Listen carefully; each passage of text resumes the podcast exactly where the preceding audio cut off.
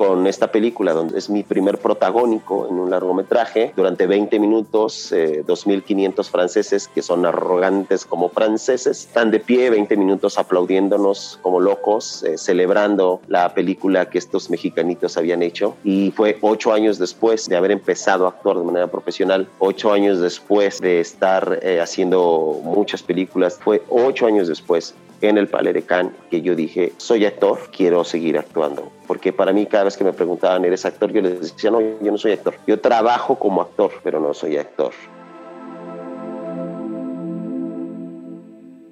Hola, yo soy Ani Priego y estás en Infusión, el podcast en el que nos enfocamos en la esencia del diálogo como una herramienta para crecer, donde cada parte comparte su experiencia para trascender y sobre todo para hacernos responsables de nosotros mismos y del mundo en el que vivimos. Aquí valoramos las pausas como espacios vitales para contemplar otras maneras de pensar y replantearnos creencias. En este espacio encontrarás conversaciones con emprendedores, creativos, líderes de bienestar, cambio e impacto social. Si quieres conocer más de estos temas, entra a mi blog anabit.com. En este episodio de Infusión, y decidimos que, queríamos fondearlo, pero que también era buena idea horizontalizar el cine, ¿no? El cine sí es un arte elitista porque es un arte caro, pero fue así de, bueno, hagamos el fondeo, pero hagamos de la gente que sea parte de esto, que sean nuestros coproductores, que nos acompañen a hacerla posible. Esta estructura piramidal donde unos cuantos toman las decisiones o unos cuantos hacen las cosas y tú simplemente eres un receptor pasivo sentado en tu casa, es algo con lo que yo no comulgo, es algo que a mí personalmente me parece como excluyente. Creo que el arte no debe ser excluyente.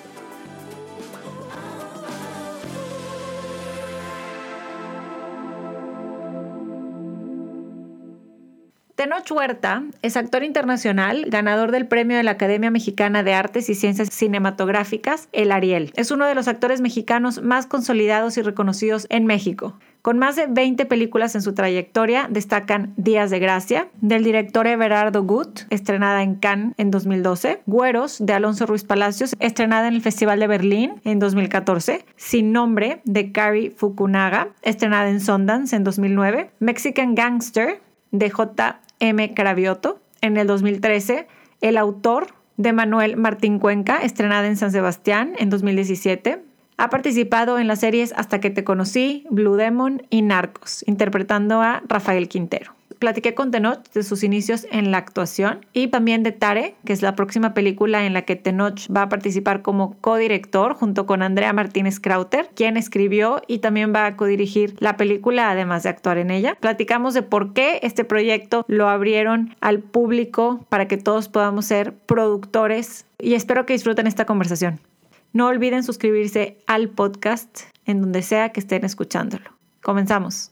Venga. ¿Cómo estás? Qué gusto poder platicar contigo. Hombre, pues a ti, gracias porque, por, por el interés, por llamar, por, por abrirme tu espacio. La neta me pone bien contento. La verdad, está este proyecto increíble desde la esencia del proyecto, la historia, el que tú vas a dirigir por primera vez, Co-dirigir, pero Co-dirigir.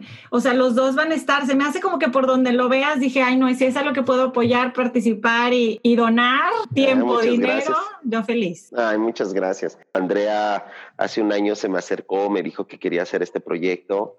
Este, me contó de su, de su historia. Eh, está basado en parte de, parte de su historia, eh, que, bueno, eh, pierde ella el amor de su vida eh, y se le ocurre hacer esta película donde este personaje, al igual que, que, Andrea en la vida real, pierde el amor de su vida y tiene que pues, reconstruirse, ¿no? Tiene que, que, seguir adelante, tiene que hacer pare en su corazoncito y, y Andrea me llama y me dice, vamos a hacer esto honestamente sí pensé al principio, ujole, a lo mejor esto es algo muy, muy doloroso, muy denso, muy duro.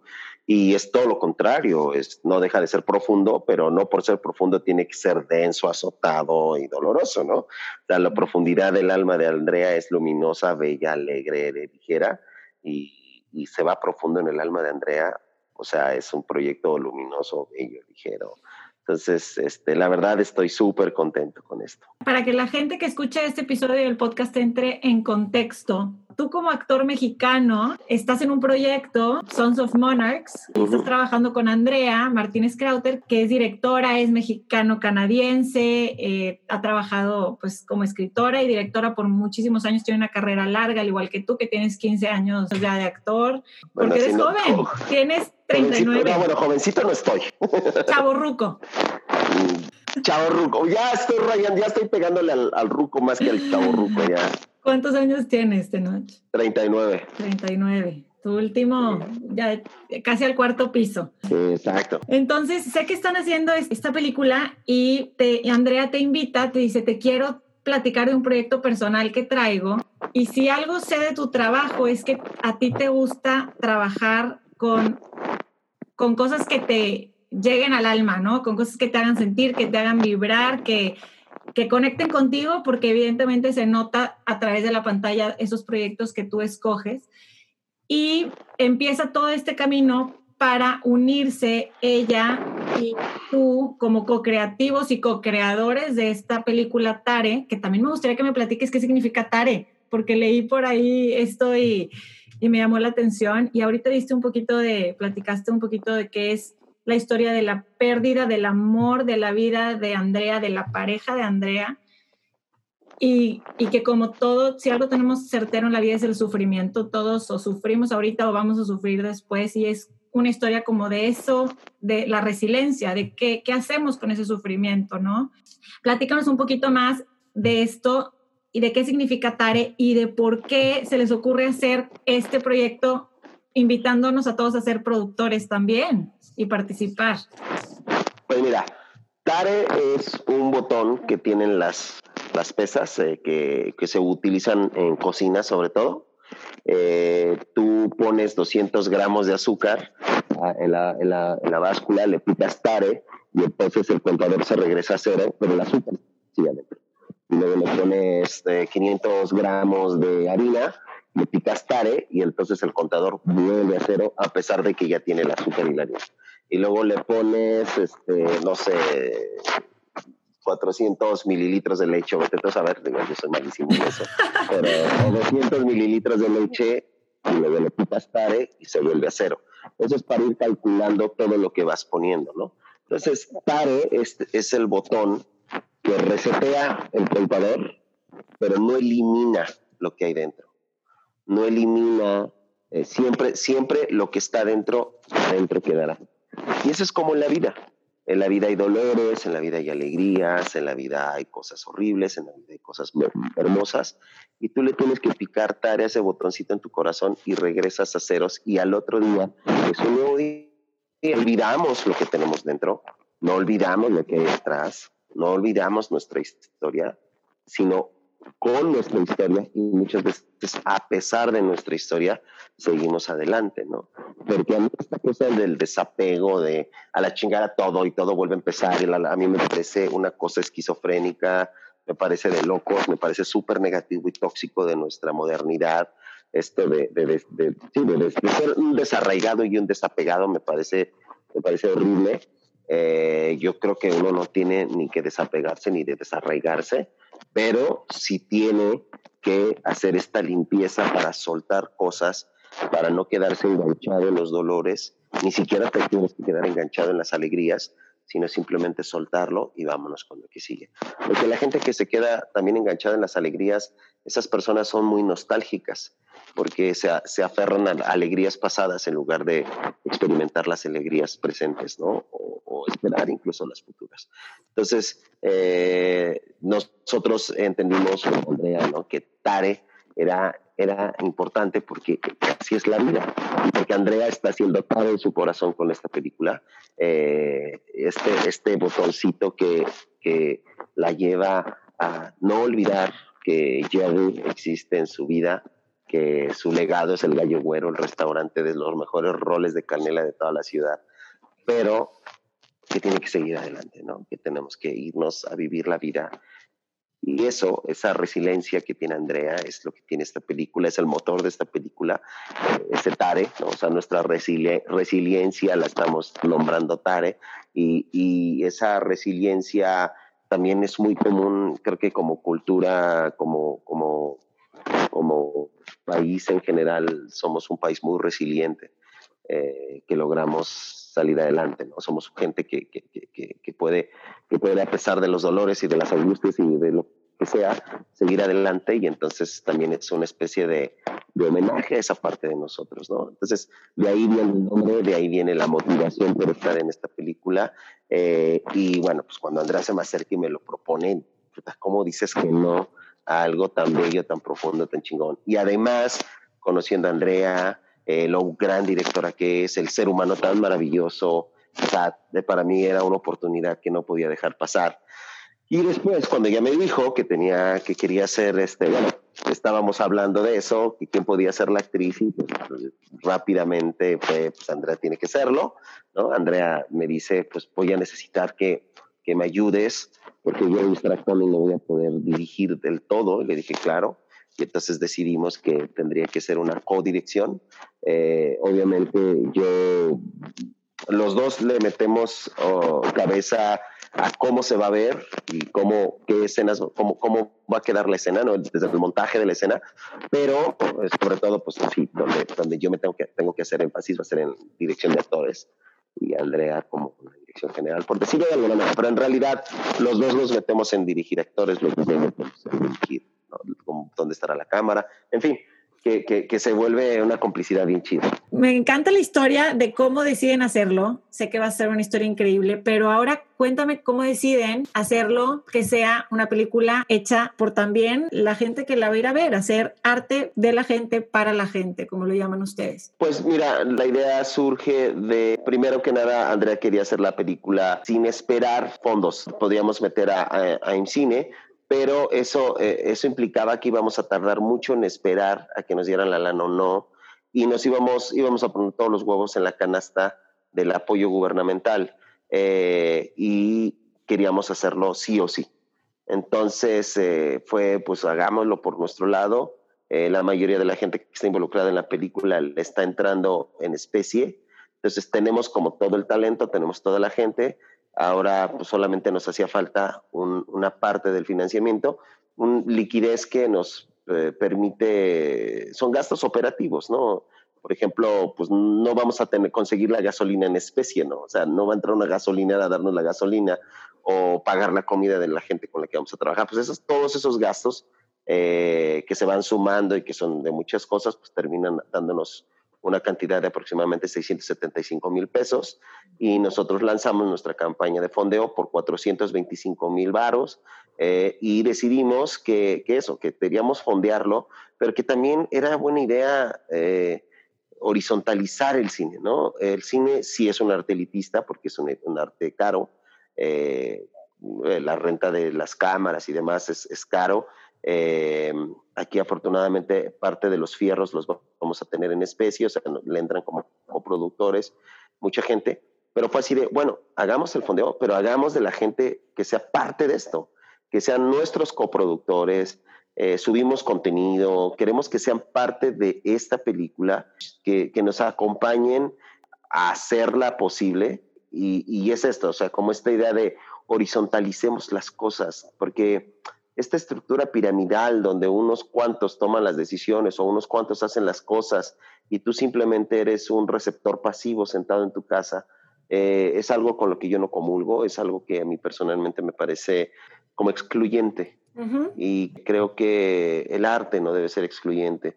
Si el arte no puede abarcar a la mayor cantidad posible de gente, con discursos que abarquen a la gente, con procesos que abarquen a la gente, pues es un arte que está condenado a los, a los eh, palacios de mármol, donde, donde se hacen viejos y se petrifican y nadie siquiera los puede apreciar, ¿no?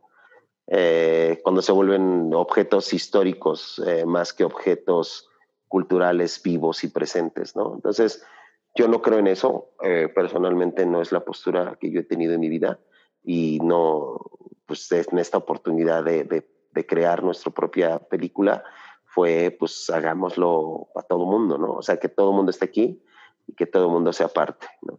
Me encanta. Vamos a platicar más de esto en el Instagram Live para promover cómo la gente puede participar y los paquetes que hay y que todo suma, ¿no? Yo quería que me platicaras ahorita que dices, no va conmigo, yo no soy así. Yo creo que eres una persona muy coherente muy transparente y que has hablado abiertamente de muchos temas que a lo largo de tu vida y de tu historia te han, te han marcado. Hay algo que no encontré yo por ahí que me gustaría que me platiques, que es ¿Cuándo empiezas tú a actuar? Sé que estudiaste periodismo en la UNAM. ¿Cuándo decides tú que, quieres ser como parte de estas historias y tú estar frente a una cámara contando estas historias? ¿Cuándo fue que la actuación tuvo así como un sentido importante en tu vida? Pues fueron un poco dos momentos. Uno fue cuando eh, tomaba talleres de, actuación, porque nunca fue para mí mi proyecto de vida. Yo nunca pensé convertirme en actor. Eh, en México los actores no tienen mi tono de piel, ni tampoco tienen mi origen. ¿No? Yo soy de, de Catepec, de la periferia de la Ciudad de México. Eh, entonces, para mí nunca fue una posibilidad, simplemente era un hobby. Jamás me concebí ahí, jamás. O sea, es como si ahorita yo te pregunto a ti, oye, en dos años aplicas para astronauta, pues yo creo que ni siquiera lo has pensado. O sea, es algo que está totalmente ajeno a tu universo y a tu vida. Para mí era lo mismo.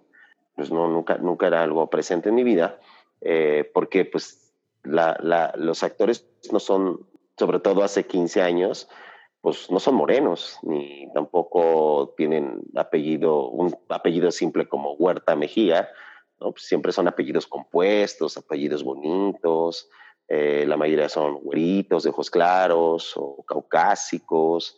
Eh, eh, sí, como que era la representación que siempre vi, ¿no? Y cuando, si es que llegaba a ver actores como yo, pues es el, básicamente el que le abre la puerta al, patrón, o el sicario, o el, el, raterillo ahí, el violador, ¿no? El que se tira peditos, el que hace carita de chango, el que tiene ¿no? Como unas representaciones muy grotescas. Que eso fue lo que hizo Televisa, o sea, que eso fue lo que se encargaron cadenas de televisión en, representar, que, y no es cierto.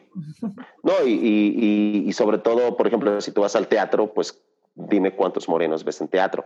Creo que en teatro hay más, pero, pero tampoco es suficiente. Si el 80% de la población de México es morena, no ves 80% de los elencos teatrales morenos, ¿no? Entonces, este, eh, entonces, nunca, nunca estuve ahí, tomaba yo talleres eh, y de pronto mi maestro de actuación me dice que tengo el talento y que tengo las posibilidades. Y dije, ah, chinga, o sea, ¿podría no ser un hobby? Pues sí, bueno, X seguía siendo un poco como nada. Si ahorita te dijera, este, ¿quieres ser rockstar? Tú dices, va, ¿sabes tocar la guitarra? No. ¿Sabes este, tocar algún instrumento? No. ¿Cantas? No. ¿Compones? No, pero pues estaría chido, ¿no? Eso es lo mismo para mí. ¿Quieres ser actor? Sí, estaría chido, pero eh, X.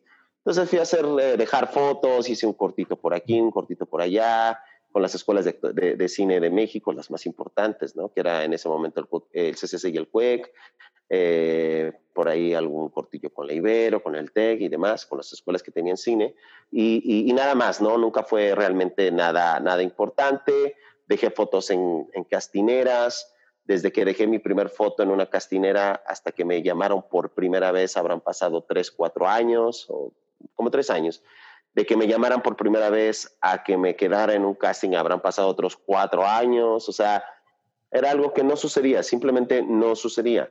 Hay un cambio en la narrativa cinematográfica en México donde las historias ya no se tratan del patrón que indudablemente tiene que ser blanco en las representaciones que se hacen en México, eh, sino ya se tratan del chofer, se tratan del policía, se tratan del rapero, ya él es el personaje principal.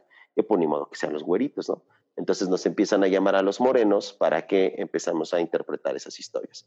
Es en ese momento que se abren los espacios para mí, para un montón de actores como yo, que, eh, que si bien venimos la mayoría de nosotros de la clase media, eh, estamos siendo, eh, representando estos mundos que siguen siendo hasta la fecha retratados como mundos sórdidos, violentos, brutales, animales, cada vez que se habla de la pobreza, de la clase media baja y la clase baja, siempre son historias grotescas, siempre son historias violentas, siempre es violaciones, asaltos, y cuando hablamos de la clase media alta y la clase alta, pues es la comedia romántica, aspiracional, buena ondita, donde hay que casarse, donde hay que dejar de ser presa o hay que volverse presa, donde todos les va a poca madre, donde todo mundo es buena onda y los mala onda, pues generalmente o son morenos o los mala onda que son blancos después de dos escenas aprenden su lección y se vuelven mejores seres humanos, ¿no? Entonces, las narrativas y las representaciones siguen eh, siendo, eh, creo que, muy racistas,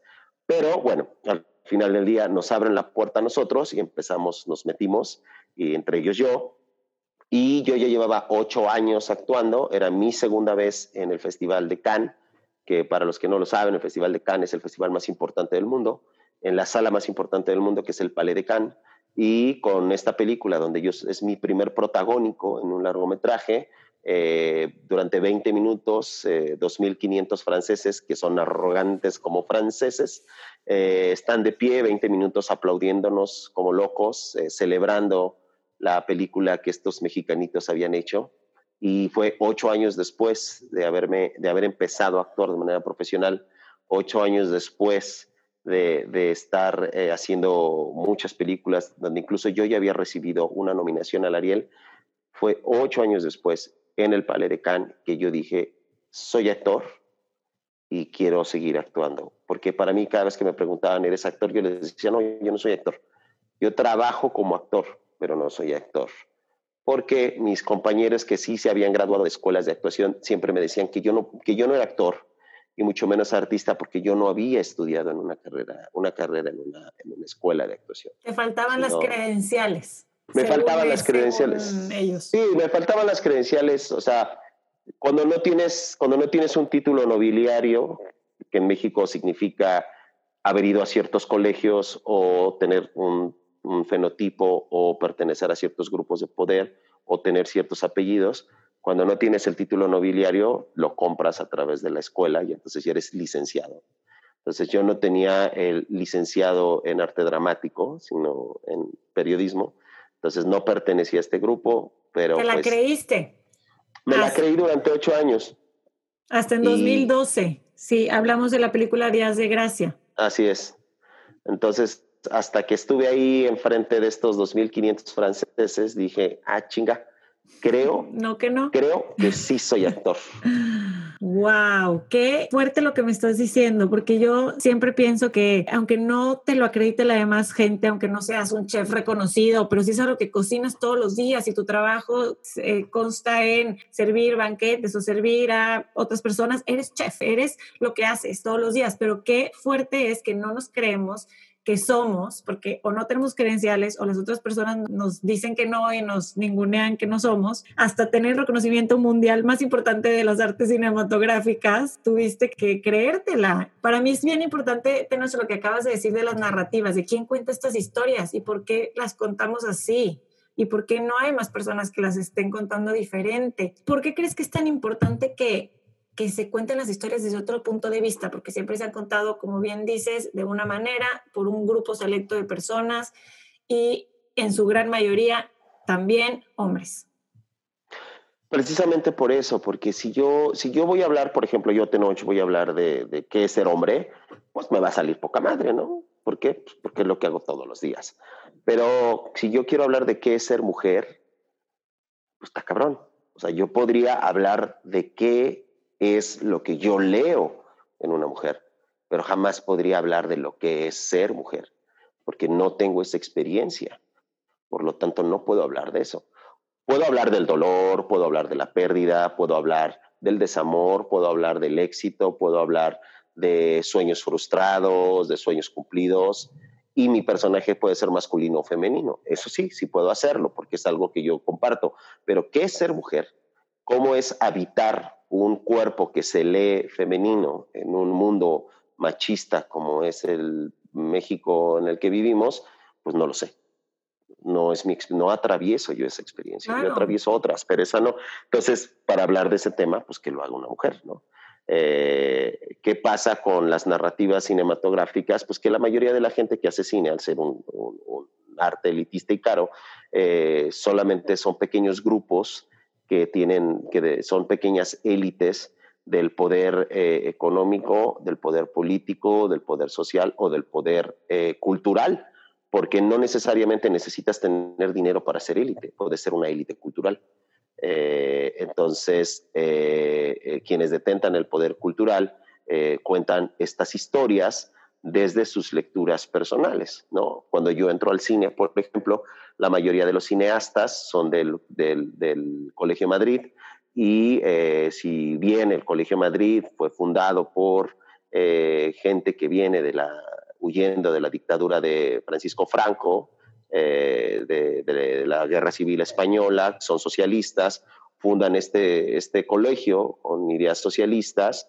Eh, si bien así nace el, el, Colegio Madrid, pues 25 mil pesos mensuales no los paga un obrero.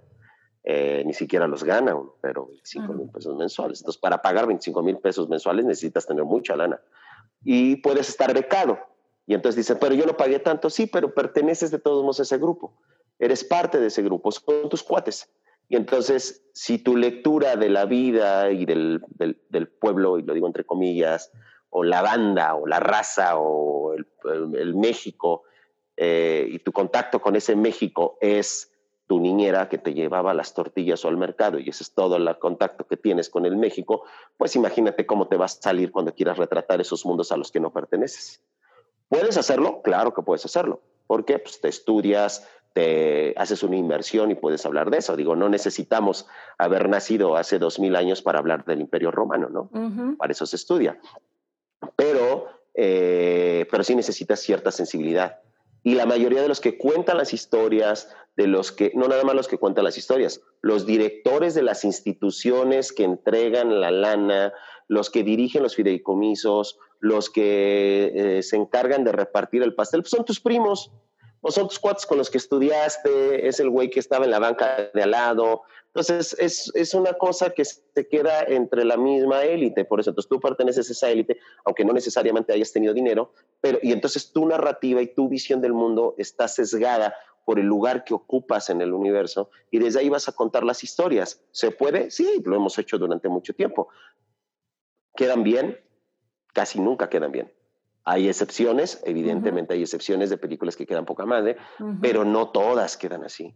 Entonces, ¿por qué no? Por ejemplo, alguna vez en un, en un Zoom, una amiga, una compañera decía, es que yo no sé cómo habría que hacer para hablar de las historias de pueblos indígenas y hacerlo de manera respetuosa y que los represente. Y le dije, pues no lo hagas tú, dales la cámara a ellos.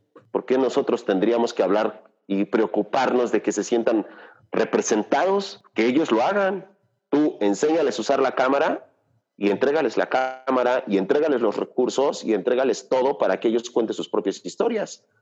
Porque si no, caemos en este paternalismo de voy a hablar en nombre de nuestros indígenas, ¿no? Además, nuestros indígenas es lo más patético, racista, clasista y paternalista que existe. Nuestros indígenas como si fueran nuestra propiedad, como si no fueran seres humanos. Eh, como si no, puedan, no pudieran narrarse a sí mismos. Entonces, eh, decía ella, no sé cómo podríamos hacer para representarlos. No los representes, no te toca a ti, les toca a ellos mismos representarse. ¿Por qué? Pues para hablar de esos mundos. Hace poco vi esta película The Color Purple. es una novela que fue muy famosa. Bueno, es un clásico del feminismo y lucha en contra del racismo del siglo XX. Y cuando la quieren hacer película, la dirige Steven Spielberg. Y entonces yo veía y dije, ¿qué en el caso? Y entonces me puse a googlear y entonces dice que los productores, Quincy Jones y no me acuerdo quién más, le dicen a él, no, si quiero que dirijas tú, porque, a ver, ¿a poco tienes que haber visto un extraterrestre para dirigir E.T.? Y bueno, Steven Spielberg hizo una muy buena película basada en este libro, en esta novela, porque yo creo que no había otra persona en ese momento, pero en ese momento, claro. Exacto, pero yo creo que yo creo que no hay nada mejor, como bien dices, que las historias contadas, o sea, son más fuertes y tienen mucho más impacto cuando las cuentas en primera persona y cuando cuentas la, la realidad desde ese desde ese lente quiero que, que, me platiques un poquito de tu, de tu papá y de, y de qué veías que te inspiró, porque escuché por ahí que tu hermana juega fútbol americano y también es coach. Tú también que estás haciendo algo que te apasiona y, y rompiendo paradigmas. Me llamó la atención y me da curiosidad qué viste en tu casa, cómo era tu familia, cómo, qué, qué, qué admiras tú de tus papás o qué veías que, que te influyó a ti y a tu hermana y a, y a tu familia en general? Pues que mis, mis Mi es muy gente muy muy mi papá es él es de la colonia obrera trabajaba de zapatero desde los cinco años y siendo obrero con tres hijos se gradúa de ingeniero en el Instituto Politécnico Nacional eh, termina termina su, su carrera se gana una beca se va a estudiar a Alemania año y medio eh, mi mamá es eh, una mujer que pues viene de una familia, muere su madre, se es criada por una tía y son como gente que, que nunca se, nunca, como que nunca se quedaron ahí, ¿sabes? Como que nunca se conformaron con, con estos pocos espacios que la vida les daba, sino que le, echaron para adelante. Eh, mi papá es como una persona que toda la vida nos, dijo que, teníamos que seguir pues sí, mi, papá, mi mamá son, son, son gente que, que nunca se detuvieron, que siempre nos exigieron demasiado, ¿no? Siempre fue así tienes que ser el mejor, tienes que hacer tu mayor esfuerzo. Siempre estuvieron muy al pendientes de nosotros, ¿no? O sea, y lo siguen estando, ¿no? Son, son dos personas que, que nos amaron profundamente y creo que eso es lo más importante porque yo tengo una hija y me acuerdo que mi, que mi terapeuta me decía, mira, de todos modos tu hija te va, te va, te va a reclamar mil cosas alguna vez en tu vida, pero tú tienes que hacer, mientras lo hayas, hagas todo con amor, eso es lo importante, ¿no? Y es lo que sucede con mis padres, ellos nos dieron tanto amor y siempre nos respetaron y siempre nos impulsaron, siempre nos apoyaron y toda la vida fue así de, tú puedes hacerlo mejor, tú puedes hacerlo mejor, tú puedes hacerlo mejor sigue adelante, sigue adelante, sigue adelante. Y, aquí está, no nada más con ejemplo, sino también o sea, impulsan y ejemplifican lo que hay que hacer. Y eso nos ha, nos ha llevado a un montón de lugares a mis hermanos y a mí. Somos cuatro, cada uno ha tenido sus, sus batallas, sus luchas, sus guerras floridas, cada uno lo ha tenido. Y, y todos y cada uno de nosotros hemos, hemos eh, eh, superado y hemos vivido la vida que hemos querido vivir. Tenoch, ¿qué te ha cambiado ser papá? ¿Qué edad tiene tu hija? Tiene, eh, tiene siete años eh, acabo de tener una chiquitina que tiene un par de meses. Entonces, eh, muchas gracias. Sí, ser papá creo que es lo que mejor me sale, es lo que más disfruto, es lo que más amo hacer. Eh, me dijo por ahí mi terapeuta que ser papá te da la oportunidad de regalarle a tus hijos el papá que siempre quisiste tener. No, no es que no, no es que yo haya tenido mal padre, pero hay cosas que uno necesita. Que, que, que, la paternidad te da la oportunidad de, de entenderlas y de, y de proveerlas y seguramente mi hija, pues voy a, voy a fallar en muchas cosas y va a tener ciertas carencias que ella eh, podrá solventar o no si decide tener hijos o no, lo que sea, ¿no? Eh, pero, pero, eh, híjole, a mí la verdad es que me ancló, me ancló mi hija. Es un ancla con la realidad, es un ancla con el mundo, con la belleza, con el amor. te digo, yo soy muy enemigo de esta banda que dice que no hay que apegarse a nada y abrir una puerta cierra las otras. Pues sí, pendejo, pues tienes que abrir una puerta y cruzar el umbral, el, umbral para poder estar en algún lugar. Y si no te anclas y si no te atas y si no tienes un compromiso fuerte con, con la vida, con algo, con alguien, pues estás jodido. Eh, mientras más compromiso tienes, mientras más responsabilidades tienes, más libre te vuelves, que es un concepto que la modernidad se ha, se ha eh, borrado, ¿no? La gente cree que comprometerse con alguien o con algo o con un proyecto de vida o con un ser humano, lo único que hace es eh, limitar tu libertad. Y es todo lo contrario. Yo me comprometí completa y absolutamente con mi paternidad, con mi hija o mis hijas ahora, y eso me ha hecho tan feliz eh, y, me ha dado una dimensión humana, una dimensión de, realidad bellísima. Eh, así que, que, que, no, o sea, ahora eh, comprometerse con alguien no es el amor eh, romántico de las medias naranjas, que también me parece perverso y me parece torpe y me parece tóxico. Eh, el amor romántico es lo más tóxico o de las cosas más tóxicas de la modernidad, pero sino, sino el amor, por ejemplo, a los hijos, ¿no? El amor hacia uno mismo, los cuidados que uno se proporciona. Creo que, creo que eso, eso, amar fuertemente y entregarse a ese sentimiento, es lo más liberador que existe.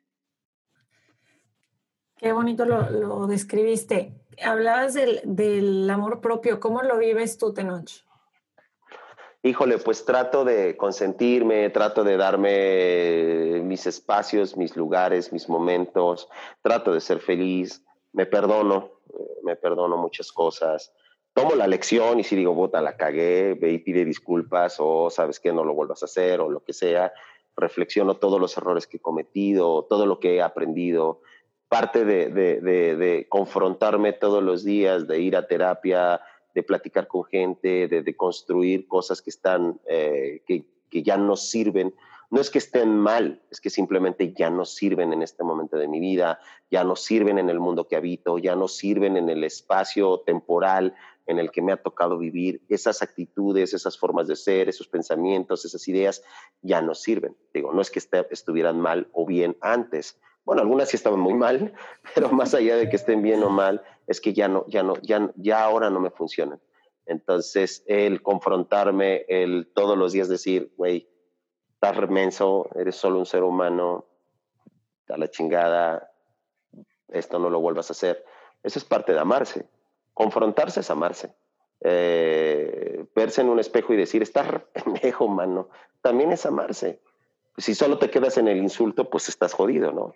Si te quedas en el, pues estoy remenso y voy a, ¿qué puedo hacer para ya no seguirlo siendo? Creo que ahí radica parte del amor propio porque el otro, el decir soy perfecto, todo está bien, soy maravilloso, pues es engañarse y el engaño no es amor. Entonces creo que, creo que hay muchas cosas que, que, que uno va haciendo que es la manera en la que expresa el amor. ¿no? Dicen que hay por ahí me dijeron de un libro que decía que hay cinco maneras de expresar el amor. Sí, los cinco lenguajes del amor. Los cinco lenguajes del amor. Bueno, pues esos cinco lenguajes del amor los tienes que expresar contigo primero que con nadie. Y cuando aprendes a darte ese amor, empiezas a tener, a, dar, a, desarrollar la capacidad de amar a otros de, de una. Porque no se trata de amar más, como dice esta frase tan trillada, no se trata de amar más, sino de querer mejor. Eh, justamente este podcast se trata mucho de eso, de hacer pausas para reflexionar y, y, para desechar esas creencias que ya no ocupan un lugar en tu vida. Y bien dices, ¿no? Vas creciendo, vas madurando, vas, vas desechando y agarrando nuevas, pues, nuevas creencias. ¿Cuál ha sido alguna que hayas dicho, no, esta de verdad la deseché y, y me ha cambiado la vida? Yo creo que de las que más, eh, o sea, el amor romántico, la idea del amor romántico es una de ellas. Otra fue el eh, cómo concebía eso, el amor, las relaciones con otros, eh, y, pero sobre todo perder el miedo a arrojarme completamente al amor que tengo, obviamente primero por mi primer hija, ¿no? Porque pues, es la más grande y la conozco desde hace siete años. este, arrojarme completamente a ese amor yo creo que es lo que más me ha cambiado. O sea, desechar este individualismo, ese... Eh, porque una cosa es, O sea, hay que ser egoístas en la vida porque hay que, eh, uno, uno, uno tiene que ser eh, el principal objeto y, receptor del amor que expresamos, pero otra cosa es ser egocéntrico, que es creer que tú eres el centro del universo de todos entonces, con, con, el amor de padre, ese egocentrismo se fue yendo a la fregada y empezó a haber un egoísmo, de este, de este egoísmo hermoso, sano, luminoso, que te construye. Eso es de lo, creo, creo que ha sido de los cambios mucho más importantes y trascendentes que me ha cambiado más la vida y a partir de eso han venido otros cambios, han venido otros eh, renovar, entender y desechar otras actitudes. Dime, si tu vida fuera una infusión, porque este podcast se llama Infusión, ¿qué ingredientes no deben faltar? Eh, chile. Pero no, de, no de ingredientes de comida, de la vida. ¿Qué tienes que tener tú en la vida de Tenoch? Como... Chile. Habanero. Ok, ok. Jole, pues yo creo que obviamente el amor y sentido del humor. Sin sentido del humor la vida es insoportable. Estoy de acuerdo.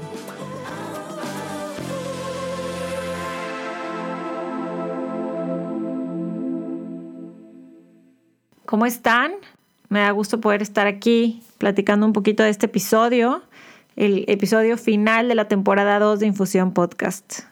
No puedo creer lo que ya dos temporadas y qué cierre, qué bárbaro con Tenoch Huerta, de verdad que estas entrevistas me abren la mente de muchísimas maneras, ¿no? Siento que cómo utiliza su plataforma Tenoch para hablar de todo esto, todo lo que le interesa y de los temas que, que le mueven y de los que definitivamente se tienen que, que generar cambios en México, pues me dejó pensando en muchas cosas y en temas que ya he estado trabajando yo para informarme y para aprender más y para poder entender más todas estas situaciones y temas que vivimos actualmente como sociedad, como es el racismo. Y cada quien desde su trinchera, ¿no? En el caso de Tenoch, pues es obviamente en las historias que se presentan en cine y televisión, así que me encantó escucharlo, me gustó muchísimo también cómo habla de su faceta de papá, y bueno, creo que todos podemos aprender algo de este episodio. Si quieres ser parte de la película Tare, puedes entrar a Kickstarter a donar antes del 22 de octubre. Voy a poner el link en las notas del episodio para que puedas entrar. También, si quieres mandar un email y aportar de otra manera a la filmación de esta película, escribe a tarefilm.gmail.com. También en las notas están las redes sociales de la película de Andrea y de Tenoch para que aportes y pongas tu granito de arena a hacer esta película y hacer cine de la gente para la gente. Recuerda, tienes hasta el 22 de octubre para hacer tu donativo y contribuir. Gracias por escuchar, gracias por estar aquí. Me escribieron algunos de ustedes que por qué me tardé un poco en, sacar este episodio y tengo varias razones. Bueno, primero, porque estoy planeando la tercera temporada, ya está en proceso, vienen entrevistas muy buenas como esta que escucharon. También porque lancé un nuevo proyecto que a ti te puede interesar si estás en, en la ciudad de Houston o sus alrededores o si te gusta visitar esta ciudad. Empecé un podcast que se llama Ciudad H Podcast. También lo encuentran en esta plataforma, en Apple Podcast o en Spotify, junto con Mariana Cano, que es mi nueva partner en este proyecto. Y bueno, es un podcast que tiene que ver con todo lo que podemos hacer en temas de gastronomía, cultura, arte en Houston. Así que espero que les guste y bueno, les agradezco infinitamente dedicarle tiempo a Infusión. Acuérdense que en Instagram seguimos la conversación, hay entrevistas también por ahí muy buenas de los mismos temas que, que tenemos en el podcast. Síganlo en arroba infusión podcast. Los veo por ahí. Ayúdenme por favor, como siempre, compartiendo estos episodios, suscribiéndose y si ponen un review por ahí, pues se los agradezco todavía más. Un abrazo, bye bye.